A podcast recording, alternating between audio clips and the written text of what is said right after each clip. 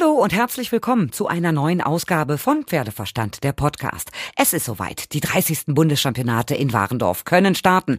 Heute, am Dienstag, ist großer Anreisetag.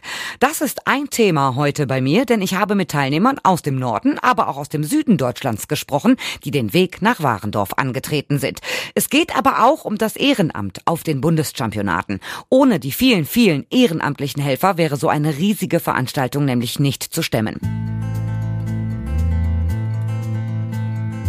Ich habe zum Beispiel mit Diana Paul Feierborn gesprochen. Sie ist eine von etwa dreihundert Ehrenamtlichen, die die nächsten Tage im Einsatz sind, damit alles reibungslos klappt. Diana ist im Stallbereich bei den Spring- und Vielseitigkeitspferden aktiv.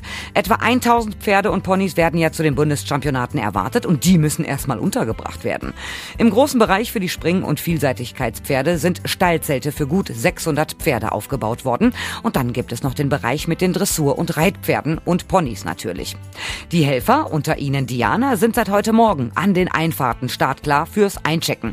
Die Pferdepässe werden kontrolliert und die Pferde bekommen Boxen zugewiesen. Peu à peu rollen die Pferde-L K W an. Zugegeben, als ich da war, war es noch recht ruhig. Und auch Diana ist tiefenentspannt, macht ihren Job da ja auch nicht zum ersten Mal. Diana, die wievielten Bundeschampionate sind das für dich, die du ehrenamtlich mitmachst?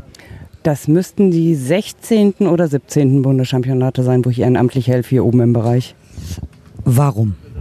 Das hatte sich damals über eine Mitarbeiterin der F N ergeben, weil ich hier einfach mal mithelfen wollte. Naja, und dann ist man ja hängen geblieben. Ne? Wir sind halt ein eingespieltes Team. Du hast ja einen Hauptjob wahrscheinlich. Nimmst du dir extra dafür Urlaub? Ja, jedes Jahr. Ist auch schon für nächstes Jahr wieder eingetragen. Äh, ja, gut, ich bin selber Reiterin, aber es ist immer wieder interessant. Man, es ist mittlerweile eine große Familie geworden. Wir kennen die meisten, die hier einstallen, aufstallen und ja, das passt einfach, ne? Aber es sind ja auch lange Tage, ne? Von morgens früh bis abends spät.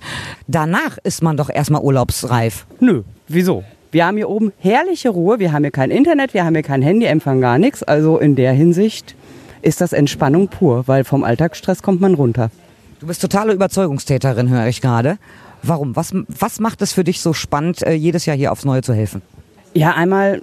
Man freut sich auf die Reiter und Reiterinnen, muss man ganz klar sagen, weil die sind zu uns hier oben eigentlich immer super nett. Und wir haben natürlich auch immer die Gelegenheit, hier auf die Bundeschampionate zu gucken und rumzuschnuddeln. Also von daher, ich sag mal, wir erleben ja auch, was die Bundeschampionate an sich ausmacht, aber einfach die Atmosphäre hier, die passt. Was gibt es für skurrile Geschichten aus sechzehn Jahren Bundeschampionat? Nachts freilaufende Pferde, die sich dann schon mal eine Stute suchen wollten, was zum Glück nicht geklappt hat. Ich sag mal, was hat, wir haben hier von bis eigentlich schon alles erlebt. Absaufen bis furztrocken. Also wir haben es auch schon erlebt, dass hier die Parkordnung sehr krass eingehalten wurde, weil die einfach alles abgesoffen ist und wir die mit dem Trecker draufziehen mussten. Ähm, interessant war das Jahr, wo wir hier die Dressur- und Springreiter getrennt hatten. Das war für uns auch mal eine ganz neue Erfahrung, weil wir haben ja eigentlich nur mit den Springern und Buschis was zu tun und wenig mit den Dressurreitern. Wobei ich muss sagen, das war eigentlich auch ganz spaßig. Aber die sind hier leider Gottes in dem Jahr auch wirklich abgesoffen. Und naja, dann alle hochbandagiert durch den Tiefschlamm. Das hat schon zur Belustigung beigefügt bei uns, ja. Richtig toll, wenn man so viel Spaß am ehrenamtlichen Job hat. Und während ich mit den Mädels sozusagen am Check-in des Stallbereichs stehe, kommt auf einmal ein riesiger Pferdetransporter angefahren aus Norddeutschland. Kennzeichen N F, Nordfriesland, aus der Nähe von Husum. Und ich habe mit Jörg Carstensen, dem Vater der Springreiter Teike und Tiade Carstensen, gesprochen. Jörg Carstensen, Sie kommen heute Morgen angefahren aus der Nähe von Husum. Wie viele Pferde haben Sie denn dabei? Wir haben neun Pferde mit. Mit äh, zwei Kindern, die beide hier reiten. Äh, die reiten springen.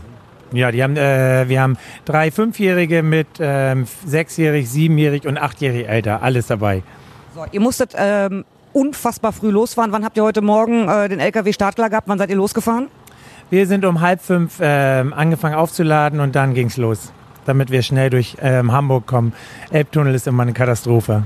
Hier an den Bundeschampionaten tatsächlich dabei zu sein, ist das was Besonderes oder ist das Business as usual?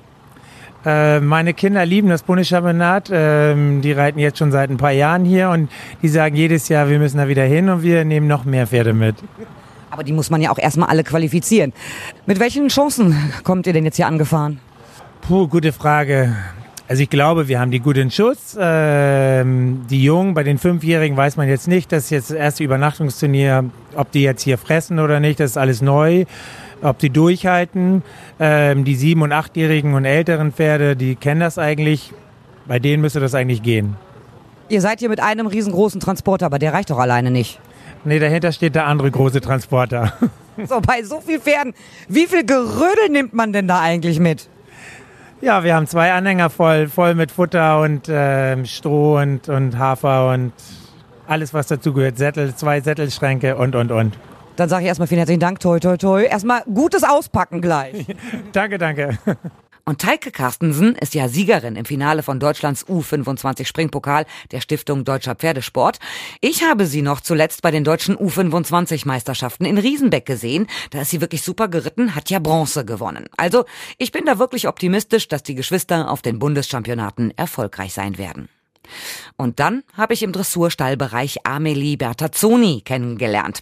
Ich wurde zuerst auf den Transporter mit Stuttgarter Kennzeichen aufmerksam. Hab gefragt, ob wir ein Interview führen können. Klar, und siehe da, sowas von sympathisch und professionell ist sie und das mit fünfzehn Jahren. Chapeau. Amelie, ihr kommt aus dem Raum Stuttgart. Wo genau kommt ihr her? Wir kommen aus dem Reitclub Stockhausen. Das ist in der Nähe vom Stuttgarter Flughafen. Wann seid ihr heute Morgen losgefahren? Um halb sechs. So, seid ihr gut durchgekommen bis nach Warendorf?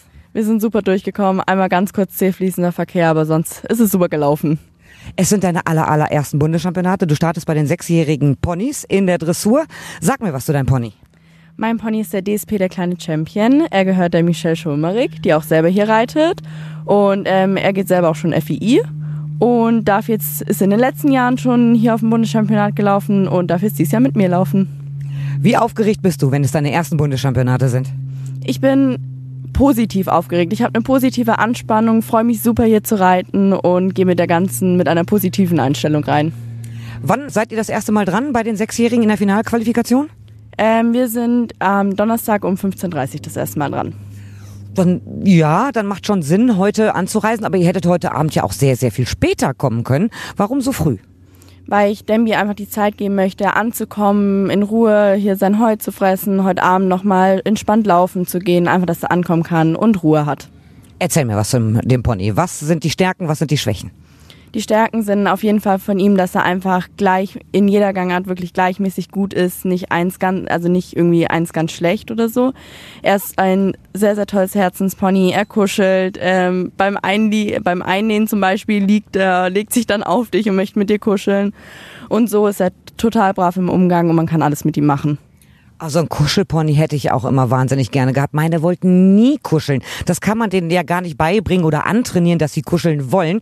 Was zeichnet ihn besonders aus neben der Kuscheleigenschaft? Ähm, wirklich seinen Kampfgeist. Er will immer alles für dich geben und er will, gibt alles, dass er wirklich alles für dich gibt. Und wenn er mal was Unrecht macht, dann ärgert es ihn sofort und dann geht's aber mit noch mehr Motivation weiter.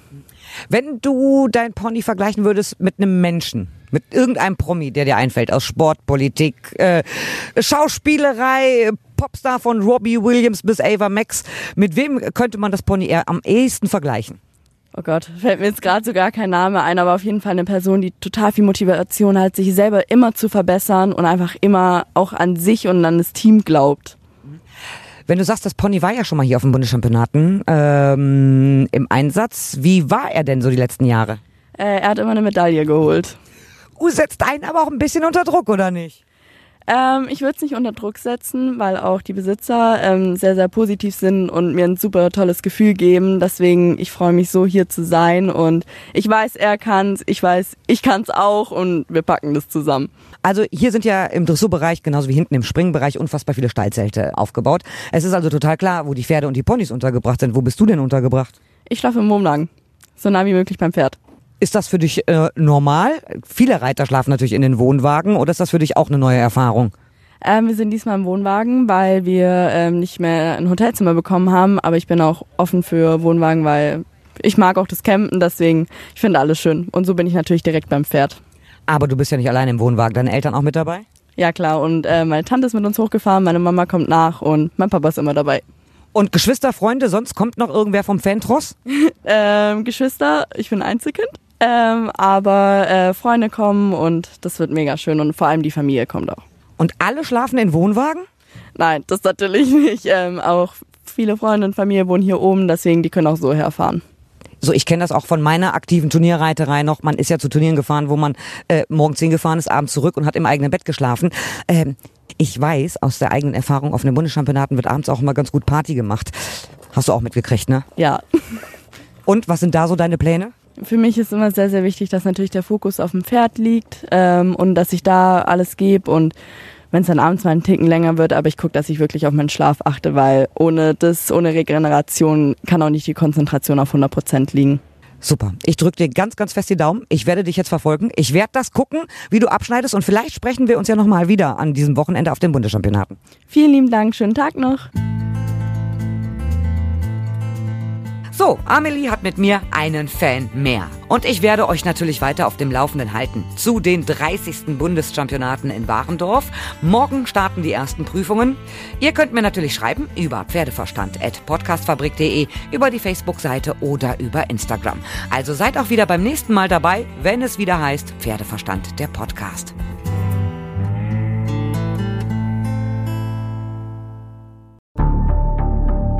Wie lange kann ein Mörder sein dunkles Geheimnis bewahren? Wann bekommen die Angehörigen Gewissheit und die Opfer Gerechtigkeit? Jedes Jahr werden bei der Polizei rund hunderttausend Menschen als vermisst gemeldet. Drei Prozent davon, also dreitausend Menschen, bleiben länger als ein Jahr verschwunden. Einige werden nie wieder gesehen. Seit gut drei Jahren arbeitet die Polizei in N R W mit sogenannten Cold Case Units. Das sind Abteilungen, die wirklich nur damit beschäftigt sind, Mordfälle zu bearbeiten, die teilweise seit Jahrzehnten ungeklärt sind. Ich bin Mike Mattis, Radioredakteur und News Anchor, und ich spreche mit Ermittlern über diese Fälle. In meinem Podcast Licht ins Dunkel, Cold Cases und ungeklärte Vermisstenfälle von hier beleuchten wir gemeinsam mit Profilern, Staatsanwälten und Mordermittlern Cold Cases und ungeklärte Vermisstenfälle aus ganz Deutschland. Immer in der Hoffnung, dass Angehörige endlich Gewissheit und die Opfer Gerechtigkeit bekommen.